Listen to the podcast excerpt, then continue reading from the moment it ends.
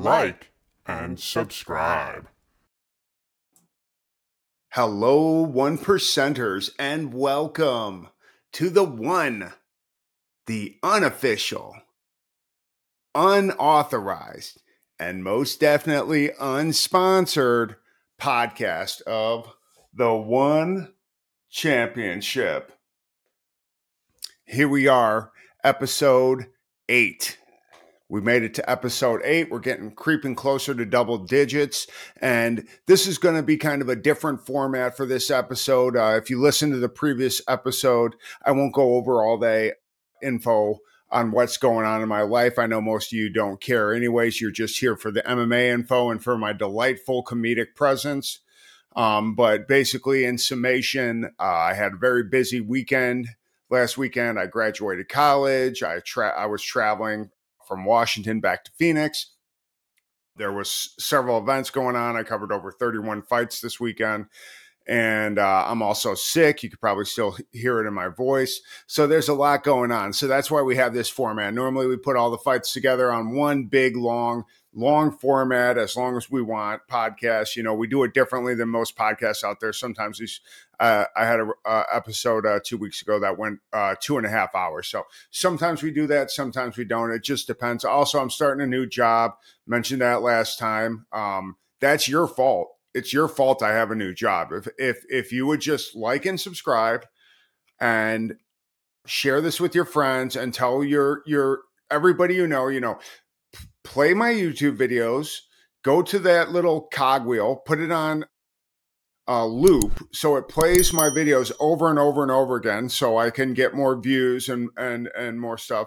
Then I'd be monetized and I wouldn't have to work. So me having to start a job, that's your fault. So keep that in mind if we could get monetized, if we could be making money with this thing, I won't have to work. I'll be able to make videos full time, which is exactly what you want. Or it's not what you want. But think about it that way. Then you'll have more things to hate. You'll have more videos to say, oh, these videos aren't good. Thumbs down. You know, either way, it helps me out a lot. So do one of those two things, you know. And if you don't, you know, essentially what you're doing is you're breaking into my house and stealing money out of my wallet uh, on my bedside next to where I'm sleeping. Anyways, what are we here for? We're here for One Friday Fights 20. We've made it to 21 Friday Fights. And that's quite an accomplishment. You know, we're getting 52 of these One Friday fights in 2023. How amazing is that? That this this product that uh, one has put out weekly shows in Lumpini Stadium. It's pretty impressive. And what makes this even more impressive is that, you know, One Friday Fights, even though it's very geared towards uh, Asian MMA fans, people in Thailand, people in Asia, they do it in uh, North American prime time, which shows you how important North America is to one championship. You know, they want to come in there, they want to take over. So essentially, One Friday Fights takes place, you know, basically Friday, Thursday evening, Friday morning. It's it's really it's really early in the morning or late at night, depending on which way you look at it, in Thailand. And then they have one fight night, 11, Eersel versus Menshikov. And that was like 12 hours later. So we're putting on two events within 12 hours of each other in the same stadium. It's pretty impressive. Fortunately, both were in the ring. That's fortunately for the for the the staff out at one championship, and also fortunately for us. Um, as you know, in my opinion, you know the the ring is where you want to see combat sports. Uh, I know the cage is popular, but the ring is where you want it, if you ask me. So before we get too into this, you know, I'm going to need my creative juice. And uh, the cider of the week, we're back on cider. Obviously, as you know, keto didn't work out, but we'll keep at it. This is going to be Cider Corps Craft Cider. It's Mango Foxtrot. Mango Foxtrot. Mango and Rosehip Hard Cider. Drink great cider, honor great sacrifice. Does have something to do with, oh yeah, veteran owned and family operated company by brothers Jason Duran and Josh Duran. Started as a hobby, blah blah blah. Oh, from Arizona. Hmm, a cider from Arizona, a place known for its good apples. Let's see how this turns out. I'm not overly optimistic, but hey, you know, I've been been called wrong before. Hmm. You definitely taste the mangoes. Semper Fidelis or whatever. All right, let's get right into it because there's a lot of fights to cover, and uh, you know, it's I'm recording this on the Saturday following this, so it's probably too late for most of you to even uh, listen to this. But I'm doing it because I want to grow this uh, podcast. I made a commitment to uh, covering this content, even if it doesn't get viewed by a lot of people. It might get viewed by someone, so I want to make sure we're doing that in the effort to continually grow this uh, this podcast for you unappreciative people. And you know, the way you could thank me is just to like and subscribe, go on my socials, give the, you know, participate in the socials. If you're on Apple Podcasts, that's a big one. Five star review, obviously. It's the greatest podcast ever. It changed my life. Obviously, put those comments in there.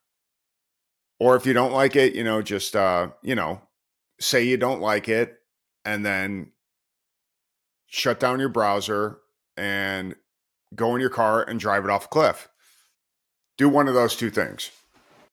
Don't do nothing. That's loser talk. All right. So, as we know on Friday fights, there's a, a, format that they follow, and it always starts with two MMA events. And, and those MMA events could be hit or miss. You know, sometimes they're very miss, sometimes they do not deliver because you have two wrestlers who want to wrestle in a ring. And, you know, that, that happens a lot of the time or I should at least say some of the time. We did have an exciting, uh, exciting MMA fight. You know, we had Torepchi Dongak versus Ivan Orekhov, and this was a all Russian affair, which can sometimes be can sometimes be a little iffy. It could it result in a lot of wrestling, but that was not the case. You know, this you know this kicked off this doubleheader for one, and uh, you know. Torepchi Dongak, he's making his MMA debut, you know, and Ivan or or Orkov, he's a pressure wrestler. So we do have the opportunity to just get eh, him to get wrestled to death. You know, and with Dongak being a striking world champion, there's definitely the possibility of that. But I got to say, for a striker that has never had a had to grapple previously, Dongak is looking good in the first round of this fight. It shows you how well these athletes are transitioning from other disciplines. They just dedicate themselves to learning grappling defense. And you're seeing that here. That's an evolution of the sport. You know, we have Shaolin Ribeiro serving as referee, so we won't have any issues with fighters grabbing the ropes like we did in the MMA MMA contest from last week's Friday fights. You know, I went off on that. It's unacceptable. If we're going to have this uh, fighting in the ring thing work, you cannot have the fighters grabbing the uh, ropes and pulling themselves out of the fighting area without any repercussion. So glad to see Shaolin Ribeiro in there. And you know, Orkov eventually secured a toehold in the first round, but Dongak fought out of it, survives the first round, and then Dongak came back in the second round, landed that clean overhand right. He wobbled the challenger, and uh, you know, it forced Orkov to take that sloppy shot, and Dongak ended up on top. And eventually, Or- Orekhov did show his wrestling ability. He reversed that and he locked in a tight knee bar. I mean, it was pretty close to being finished, you know, but Dongak would not be uh, denied in his MMA deb- debut. And he, he escaped that knee bar despite, you know, looking like he was hurt. He, he had grimaces of pain on his face, but to his credit, he uh, he survived. And you know, once back to uh, the feet, Dongak took control. You know, he's a he's a uh, striking world champion, and he showed it. He pummeled Orkov with some heavy artillery. He landed ten plus unanswered strikes, and eventually the corner just had to throw in the towel. You know, they had seen enough, and good on them for throwing in the towel. But man, what a comeback for uh, for uh, Dongak, who was nearly submitted just moments before that. So Torepchi Dongak, he looked impressive in his MMA debut, offered us a really exciting MMA fight in the ring, which is what I like to see. And it looks like he get pretty good at this mixed martial arts stuff. What else do we got here? Konstantin Mahareskal versus Bartosz Szrak. So now we're getting into striking stuff. We're we're we're done with MMA for the day, and this was all one way traffic from Konstantin Mar- completely dominating first one and a half rounds, and it looked like Mahareskal was going to get Szrak out of there with knees to the head on the ground. Uh, unfortunately, the referee Shaolin Ribeiro stopped the fight, ruled it a no contest due to a knee to the back of the head. And I gotta say, I gotta say, I disagree with this. I disagree with this in principle and in practice. Can someone explain to me why strikes to the back of the head are illegal? Seriously, this isn't like satire. I want to know: is it more dangerous than getting drilled in the uh, in the temple with someone's knee? Plus, a fighter who's trying to accomplish the one FC goal of exciting finishes should not have to worry about losing a fight because the opponent turned his head slightly four seconds before the fight would have been stopped. You know, it's a stalling tactic. We see it all the time in North American MMA.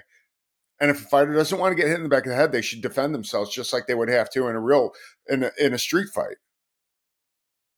You know, if you didn't want to get kneed in the front of the head, you'd have to do more than than turn your head in a real situation.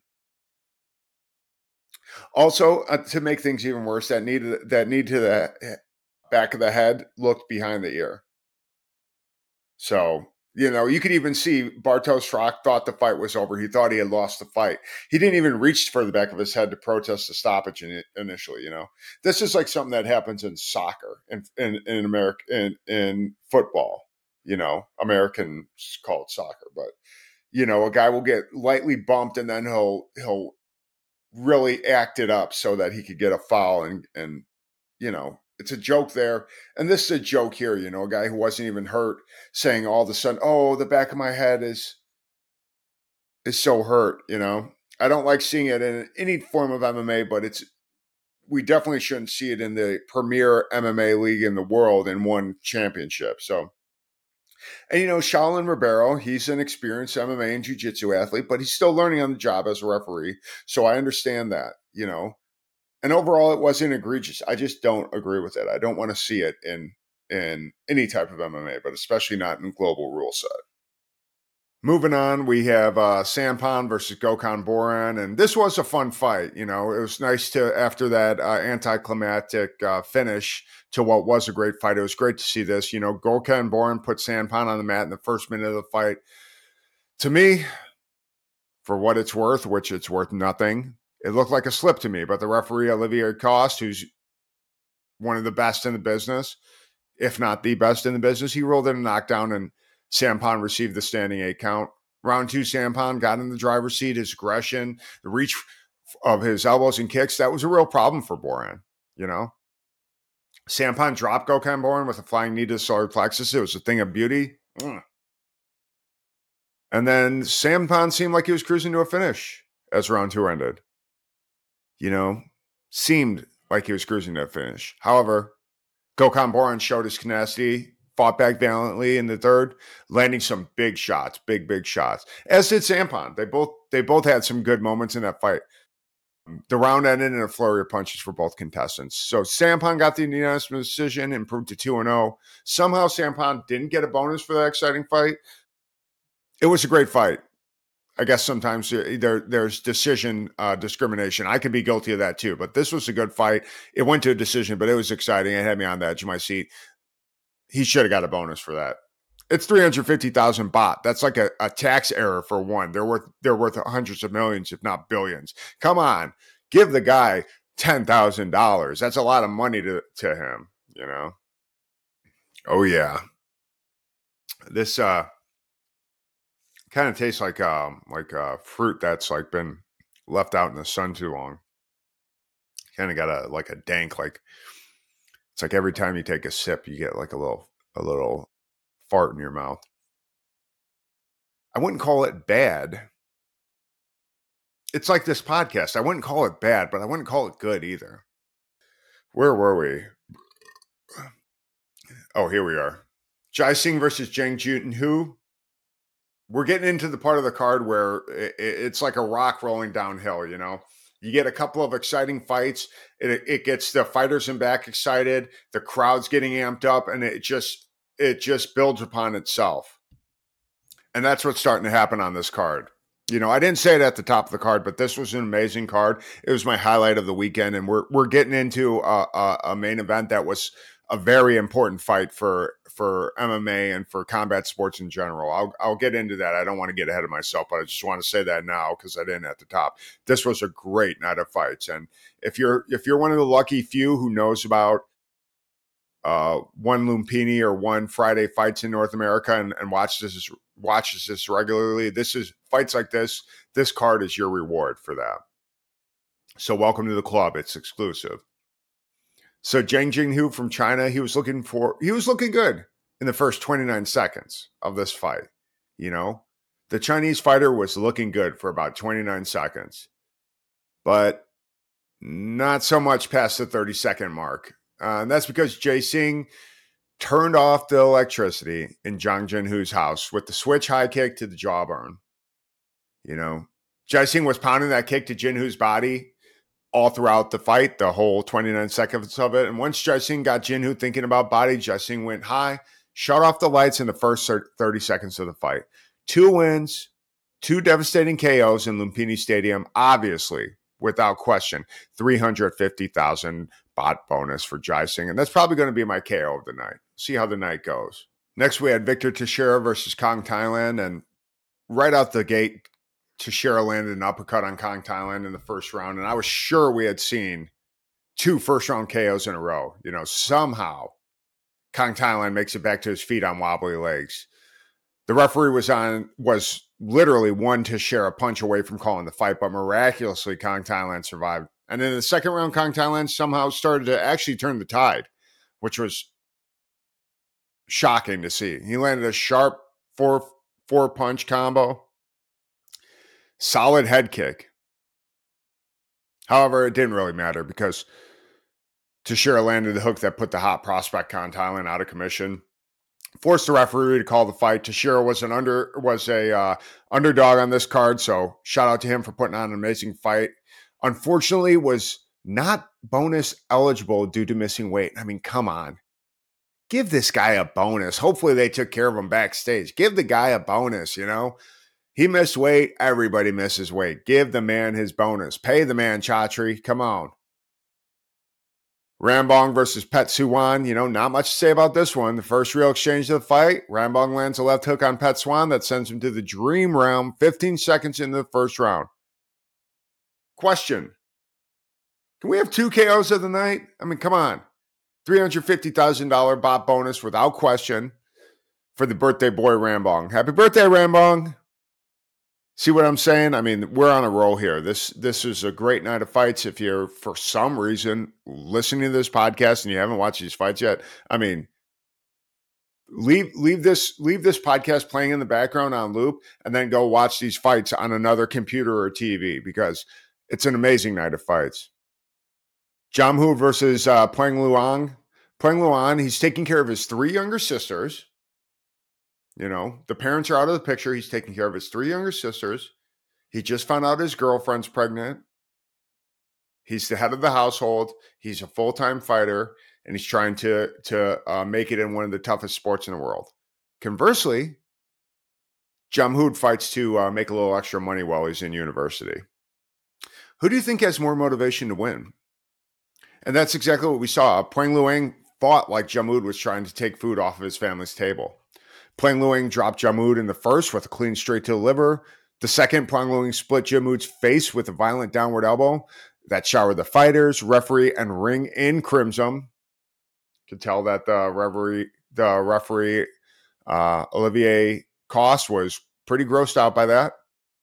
Even stopped the fight at one point, not to check on the fighters, but to make sure he could get a towel to to get the blood off of his arm. Which, hey, more power to you, brother. You know, the violence continued into the third as Puengluang stopped Jomhod with body strikes with 30 seconds left in the fight. And anytime you have a fighter stopping someone with 30 seconds left in the fight when they're well ahead on the scorecard, shows you that that person has killer instinct. You know, Puengluang's a guy we're going to see a lot of greatness from in uh, one Friday fights. And uh, I'm going to do my best to uh, clip out that uh, that elbow that uh, resulted in everybody being sprayed in, in blood and put that up on my shorts. So if you're not if you're not on my uh, socials, definitely check out my socials. They'll be up uh, before the weekend's over. You'll have to excuse me. I'm a little sicky boy, so still dealing with some issues with that. Hopefully, it doesn't uh, rear its ugly head in the recording. But enough inside baseball. Got a lot of fights to get to here. Suablack versus Tenyu Gurn. I'll just say this, you know, and this is a theme for this this entire fight card. Suablack's walkout took longer than the fight, the entire fight. Two minutes into the first, we have the privilege of, of witnessing a right hook to the body and then a left straight to the jaw. Was the eight count even necessary? You know, Suablack, perfection of violence. He improves to 2 2 and 0 against T- Tanagon. And he gets the bonus, of course. Guarantees himself an exciting fight next time out in one Friday fights. Looking forward to seeing more from Suablack. For Tinugurn, back to the drawing board, I guess. And that leads us to the main event. We had Phetsukumvit versus Jaosuayai. And, um, you know, Phetsukumvit is someone who's on the rise and won. Essentially, the storyline of this fight was that Pat Sukhumvit had the hundred thousand dollar one contract on the line, and that's how that's how this was built up. If Pat Sukhumvit would have won in a convincing fashion, he would have been like only the third fighter in Friday Fight history to win the contract. So there was a lot of promotion put on for Phetsukumvit. And there's a reason for that. He's been winning a lot. That's number one, in exciting fashion. You know, that's paramount. But also, he's a two time Channel 7 stadium champ. And we know how this goes as MMA fans, as, as combat sports fans. The plan was that Jao Yai was being brought in and here to be defeated in impressive fashion by Pat Sukhumvit. Essentially, this was just a mild formality on Pat Sukhumvit's road to greatness and one fighting championship at the cost of So Yai being separated from consciousness, most likely embarrassed in front of the world. You know, I knew that. The matchmakers knew that. Chatri Sityodtong knew that. The crowd in Lumpini knew that. And maybe even some of you plebes at home knew that. But one guy wasn't looped into that plan. That was Jao Yai. You know, Pat Sukhumvit is three years older than the 21 year old Jao Yai, but that's like 13 years in Muay Thai. And you could see it in this contest. You know, Jao Yai has the flashy outfit with the neon pink shorts, the shades indoors, never advisable. Coming out to the rap music. He's like, you know, like like a cool young guy. Pat Sukhumvit is coming out to like more traditional music. He's got the plain white Fairtex shirt. Even his uh, Mongkol looks more traditional. He looks traditional. And when we got into the first round, he fought like a traditional Muay Thai fighter.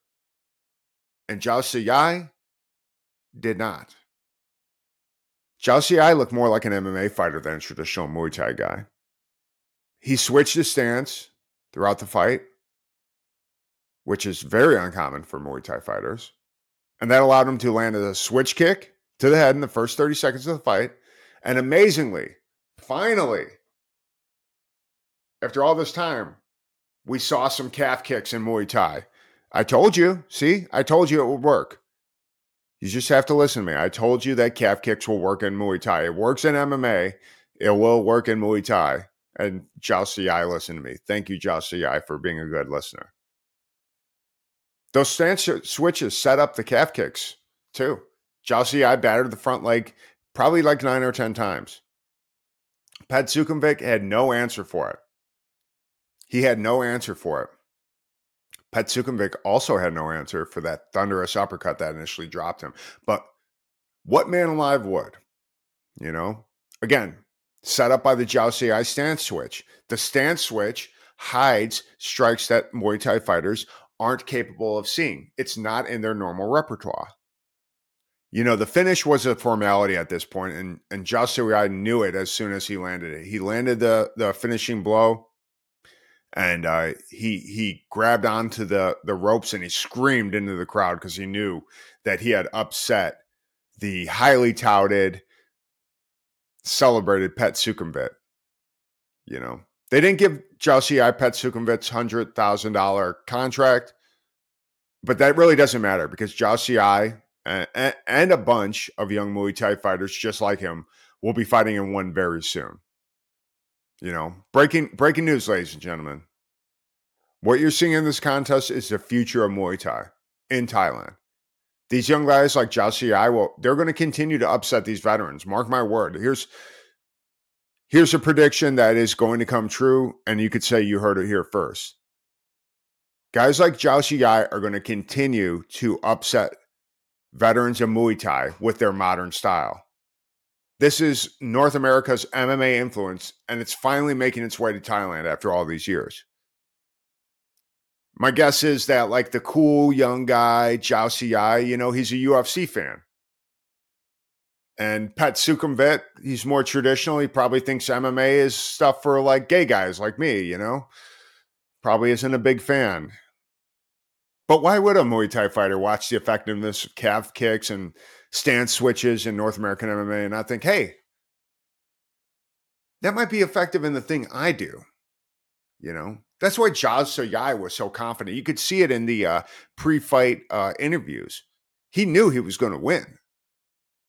He's been using that in the gym, and he knows it's going to be nearly impossible for traditional Muay, Thai, Muay Thai practitioners, even ones as good as Pat Sukhumvit, to stop him with that type of technique. You should definitely expect more of this in the future. You know, you're going to see it first with the young up and comers on Friday fights, and uh, eventually, what's going to happen is people are going to start to take notice, and it's going to make its way into Muay Thai fights and one fighting championships, big shows to me, that was the most important fight of the weekend. No one in North America knows these two Thai fellows, but uh, as far as importance of combat sport, you all witness a pivotal turning point in combat sports Friday night. And it was all thanks to this wonderful concept known as One Lumpini, One Friday Fights for you filthy imperialists. And hey, fans should appreciate One FC. You know why? 12 hours later, after this ultra important fight, and this exciting card wraps up. 12 short hours later, they put on a contest in the same stadium. One fight night 11, Eersel versus Menshikov.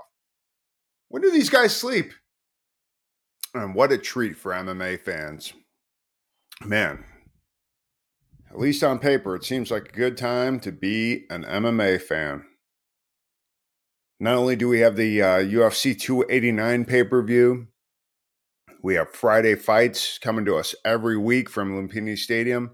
On top of it, we've got, you know, essentially, if this was in the UFC, a pay per view. You know, big name, big name fighters, uh, big title fight in uh, Guto uh, in Eersel versus Menshikov, and a bunch of exciting fights on the card for one championship. So on paper, it looks like this is like a, uh, a Super Bowl weekend for MMA fans. But uh, in practice, as we know, as uh, you know, one percenters and the uh, the elite of the elite of MMA fans, the hardcores, as some would call us, that it doesn't always work out that way. And that was pretty apparent with the UFC card, you know, UFC 289. That card was sparse to be generous. And, you know, in retrospect, looking at this card from one, it's kind of suffers from the same problem.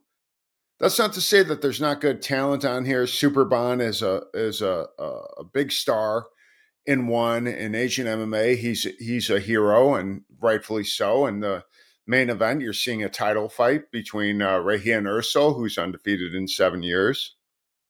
But that doesn't that doesn't always like equate to an exciting night of fights. Like there's one thing to to have good promotion or to state that there's good fighters on the card. There's another thing to be sitting on your couch with your with your popcorn and your beer with your friends or partner or whoever you're with and being entertained by the fights. And honestly, I had a little trepidation about this card when I first learned of it, you know. I uh I watched the uh, the previous one, Fight Night Ten, which took place in the United States, and I saw the promotion for this during during the uh, broadcast of that.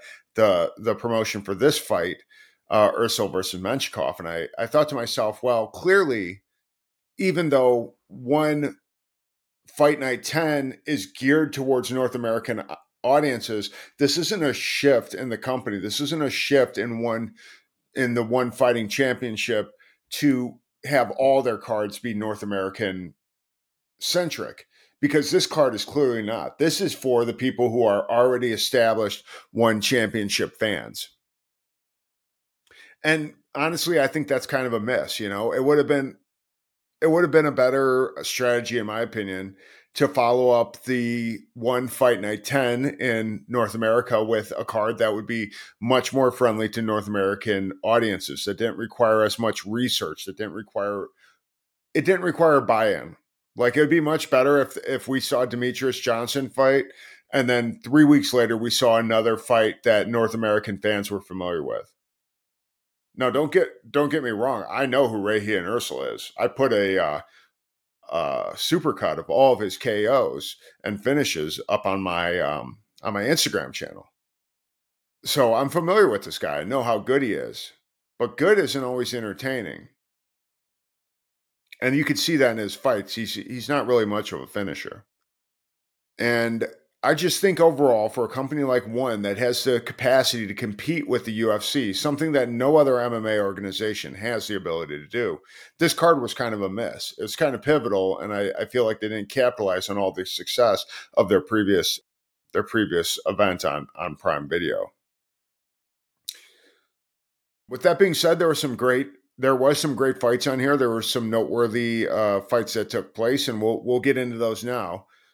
I just hope that in the future we we we can grow one you know? That's part of my mission here on this on this podcast is to have north american fans get more understanding of of the the uh, organization that is one championship. So maybe we'll see more of that in the future. Maybe this is just a learning and growing experience. So with all that being said we uh we didn't start out the night great you know, we started out with four of the five contests ending in decision. Highly unusual for for one championship, but hey, it happens sometimes, you know. And then, you know, the fight that I thought was going to be the fight of the night, or at least the knockout of the night, Guto and Innocente versus Rade Opacic, didn't really deliver the way that I thought it was. I thought we were going to see a KO for sure here, you know, and there were some factors that prevented that from happening you know, but I will say this: you want to see how much better your combat sports products can be when you don't ban steroids, when you don't have USADA, uh, USADA in the mix. Check out Guto Innocente. I've never seen a Brazilian that looks like Francis before this. Most of the guys in the UFC heavyweight division, they look obese. You know, and speaking of physics, Opacic is coming in the fight looking much more conditioned than his previous encounter with uh, Guto Innocente. You know, these guys have fought three times. This is the third time they fought, and Guto and Innocente claimed Rade Opacic was weak to the body. And I'd have to agree based on the way Opacic looked in their previous bout. And the result of that previous bout was uh, being Innocente finishing Opacic in the first with a shot to the liver. So I can understand why he would say that. But Opacic looked much better conditioned in this fight. And it kind of showed, you know, both fighters came out patient in the first, but the straight right was money for Opacic. And Guto's movement seemed compromised thereafter. This must be something seen by Opacic's team from watching tape, I would imagine. Because the right for, by uh, Rade dropped in Innocente in the last seconds of the fight, with Guto answering the eight count and finishing out the round. 10 8 round because Innocente was dropped. And then in round two, Innocente came out looking very tired. Clearly, road work was an issue for him. He wasn't properly conditioned for this fight. He did manage to hurt Opacic and level the playing field. Both fighters had their moments in round two, with both Opacic and Innocente finishing the round looking very tired. And then round three was much slower, as you might imagine. It was a round that probably went to Opacic, as did the fight itself.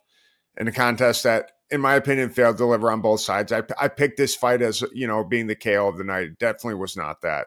Not a great start to the main card, and what I'm sure is a disappointing start uh, for the boss man, Chatri Sityodtong, in a fight we do not need to see again. Please do not give us the fourth one of this fight.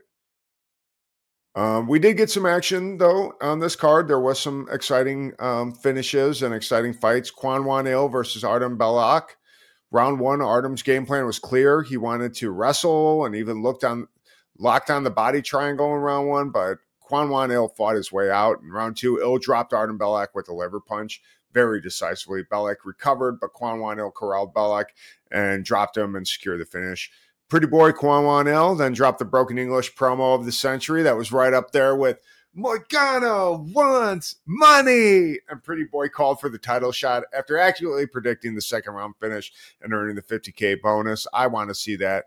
Let's see more Pretty Boy in one championship. Speaking of pretty boys, Nieky Holzken versus Arian Sadikovic. You know, Holzken came in seven pounds heavy for this 170 pound 70 pound contest. He's a what do you want me to say? He's a four time glory champion and he's still in amazing shape. Believe me, he's in amazing shape for a guy who's looking at 40. And that's commendable, but he's not making that title run in one or in one or in any other major organization. You know, we're we're seeing the we're seeing the end of the career. You know, Sadikovic got that unanimous decision win, which I agree, I agree with that. I think he won the fight, and I'd like to see a more dominant performance from the ten plus years younger fighter of Sadikovic, but sometimes it doesn't work out that way. Mansur Malachiev from Dagestan. Ugh. Give me a second. I need to prepare myself for talking about this fight. Okay, what can I say? Mansur Malachiev. You know, he got the Darce choke in the first round. That's good. He landed a heavy knee against Jeremy Miado.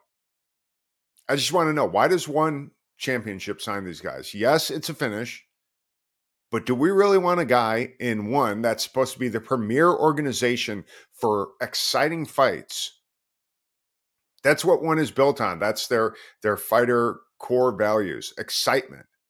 Do we really want a guy signed to one that shoots in the first 15 seconds of the fight and that that makes wrestling his primary his primary offensive weapon.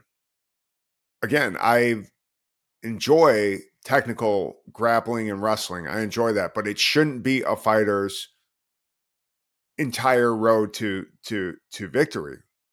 We've seen that play out in multiple organizations. There's fighters that all they do is wrestle and for myself as a fan and I think most fans would agree, it's not exciting. It's not how I want to spend my weekend watching guys push people up against the cage, take them down, lay on top of them and wait for the final bell to ring. So what's what is one doing? Sign this guy. Let him go to the let him go to North America and fight there. They're much more accepting of that. They're much that's much more within the norm. It's not what it's not what one should be doing if they're trying to grow their brand. And the thing is, you know, Chatri agrees with me. No bonus for this guy. He got a first round stoppage. He got no bonus because it wasn't exciting. The interview went on to bore me. This guy got to bore me twice. He got to bore me in the fight and he got to bore me in the interview. You know, also another thing I have to say is like Mansur Malachiev. That sounds like the name of that like clock servant from the Beauty and the Beast uh, Disney movie. So I just want to put that out there. And while I'm complaining about this uh, amazing fight card that was free to me because I have Amazon Prime, I also want to complain about this. Why does one championship go over the entire fight card between each fight? is that like a thing for like online social media or or what? I don't get it. It's like between every single fight on this card, they win over the entire fight card. Like, stop doing that. We don't need that. We're good. Once is enough. Maybe, maybe, maybe halfway through the the event you could do it again, but it's too much between each round. Please stop. So uh, things did start to look up here. We had Superbon versus Tayfun Ozcan. Superbon's number one, former champ, just lost his, his belt. He's fighting number five in Tayfun Ozcan. And uh, here's some numbers for you. Tayfun, he wins eight and a half times for every time he loses. And uh, you know, with a with a person with stats like that, you would expect this to be a very competitive contest. And Tayfun Ozcan did exactly that. He made it competitive. He came out very aggressive. The first round was back and forth and Superbon possibly took that. I'm not sure. He had some kicks late in the round. It's hard to say.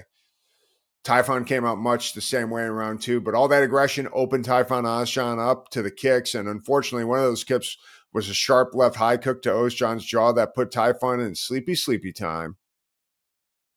Yeah, they had to they had to bring Ozcan out on a stretcher for that picture perfect fade back head kick KO. And Superbon did not even watch Turbine drop because he knew his fate was sealed. There was zero tell on that thing. Aspiring kickboxers, Be like Superbon. This is the way. You know, to me, watching this, this makes the Chingiz Allazov loss look like a fluke. I'm not trying to take away from Allazov, but that's how I feel after watching this fight. Personally, I can't wait for Superbon to get a rematch and win back the belt that belongs to him. That's my prediction. It's probably going to happen. Obviously, without question, he's going home with a 50K bonus. And after the highly entertaining post fight interview, all I could say is give this man his rematch. Next, we had Shinchakta Solzigzeg versus Ilya Freymanov. Back and forth, up and down. That's how this one went. Frenetic first round with Shinye dropping Freymanov early in the first with the straight left right down the pipe. Shinchakta Zolzigzeg took Freymanov down, but Freymanov recovered and attempted the armbar. Both fighters back up, and Ilya Freymanov lands a clean clinch knee. And from there, it was elementary, baby. The elbows, establishes mount, pounds out the come from behind victory over Shinjatsa Zoltzazeg. And all I had to say about this is featherweights take notice. Oh Ilya Freymanov is no fluke. He's no accident. He stopped the former two division champion, Martin Nguyen, and he tapped the young lion, Shinjata Zoltzazeg. Freymanov is looking like the one-eyed monster in the post-fight interview as his eye swells up, but still, nonetheless, he called out the champ Tang Le. He's going to have to wait his turn, but I'm all for that. Gets the bonus, 50K in his pocket, well deserved.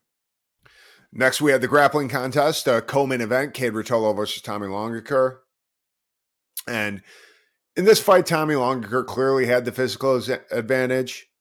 You know, and he must have his him or his team must have solve a vulnerability early on in the legs with Cade Ruotolo scoring the early catch. And Cade would hold that top position for most of the contest and eventually land a catch, but it was barely a catch at that. Since it was one to one going into the, the end of the fight, the decision went to Ruotolo. But I don't believe in that scoring system. I think the fight should be scored absolutely based on who has who was closer to stopping the contest, and that was definitely Tommy Langaker. Now, was this an exciting grappling match? Sure, it was. It was exciting, but we just saw Superbon head kick KO Ozcan and Freymanov land that thrilling knee to finish Shinny. So it doesn't offer the same kind of excitement. It's exciting, especially for us one percenters, for us hardcore fans, but it's not the same type of excitement. But I guess I have to say, if everyone was Mikey Musumeci, you know, what would make that little autist so special, you know? So, but uh, that's not a big deal because we had the uh, main event here, and Regian Eersel versus Dmitry Menshikov delivered an exciting finish for fans of finishes. Just to go over some numbers here, you know, Menshikov, he's 27 and 1, and he has 19 KOs. So he's no slouch. He's got a 70% KO rate, and he's only been defeated once. Eersel, by comparison, he's 60 and 4 and has 27 KOs. So much lower KO rate, 45%. Menshikov has a 1 to 27 loss ratio. So that means that for every time he loses, he wins 27 times, which would make sense because he's 27 to 1. Eersel has a 1 in 15 loss ratio. But that's highly, highly respectable. It's a highly respectable number for a champion at his level who has not lost in seven years. And those numbers played out here. You know, Regian Eersel established his range early on. He landed a sweet left hook to the temple. And, you know, this guy's a technician. He disguised that by the left kick and he dropped Menshikov at the 46 second mark of the very first round. You know, he put Menshikov on roller skates and he forced the referee, the boss, Olivier Coste, to call the fight, which I agree with. That was Menshikov did not need any more damage. He was he was well damaged in that fight. You know, Regian Eersel didn't break a sweat and he got a 50k bonus, so congrats to him. But I mean, duh, what do you think is going to happen? Regian Eersel's a two division champ on a seven year winning streak, and he's fighting a guy who's never fought and won before. I mean, you wouldn't see that in the UFC. You wouldn't see a guy who's never fought in the UFC before fighting for a title. And I think one needs to do a better job of um, attracting competition for the talented Regian Eersel. They need to uh, either look within their own talent pool or uh, find a big star and, and back up the Brinks truck so they could get a big star to fight uh, Eersel and and bring some excitement to this division because Eersel, you know, he's he's starting to put together some finishes. He's starting to offer a more fan friendly style. You know, he's on a two fight KO streak, which is something he's had a problem with is getting the finish. So it's it's we're moving in a positive direction as far as Eersel's performances, but we're moving in a negative direction as far as the storyline and the uh, excitement. So personally, what I think needs to happen, what I would like to see happen, is Regian Eersel needs to fight Christian Lee in some format, whether that's kickboxing, whether that's Muay Thai, whether that's MMA. I don't care, but we need to have some kind of storyline that we could go and talk about and that actually means something because this win over Dmitry Menshikov means nothing. You know, and not to be negative on on the card, there was some good excitement, but you know, five finishes out of ten fights, a fifty percent finish rate, that might be good for the UFC or for Bellator. I mean, it would be great for Bellator. Let's be honest.